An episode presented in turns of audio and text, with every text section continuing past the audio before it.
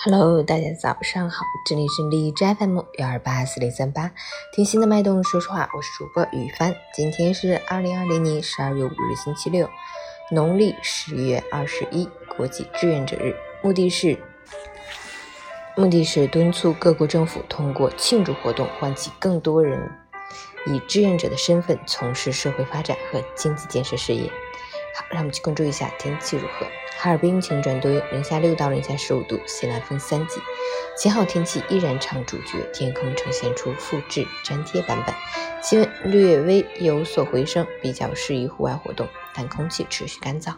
供暖季内门窗紧闭，空气流动性差，建议大家在室内采取加湿措施，并在午后气温相对较高时段适当通风换气，及时为身体补充水分。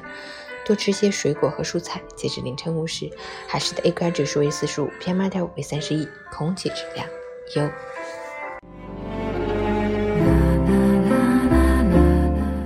每人分享：生活不可能只有快乐和欢笑，它就像一个五味瓶，有酸有甜，有苦有辣有咸。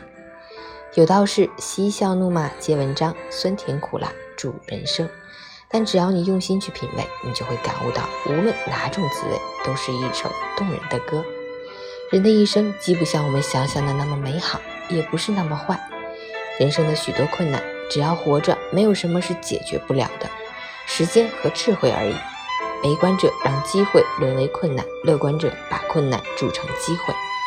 要是自己心情不好时，不妨去看一次电影，不妨去听一段音乐，不妨去唱一支歌曲。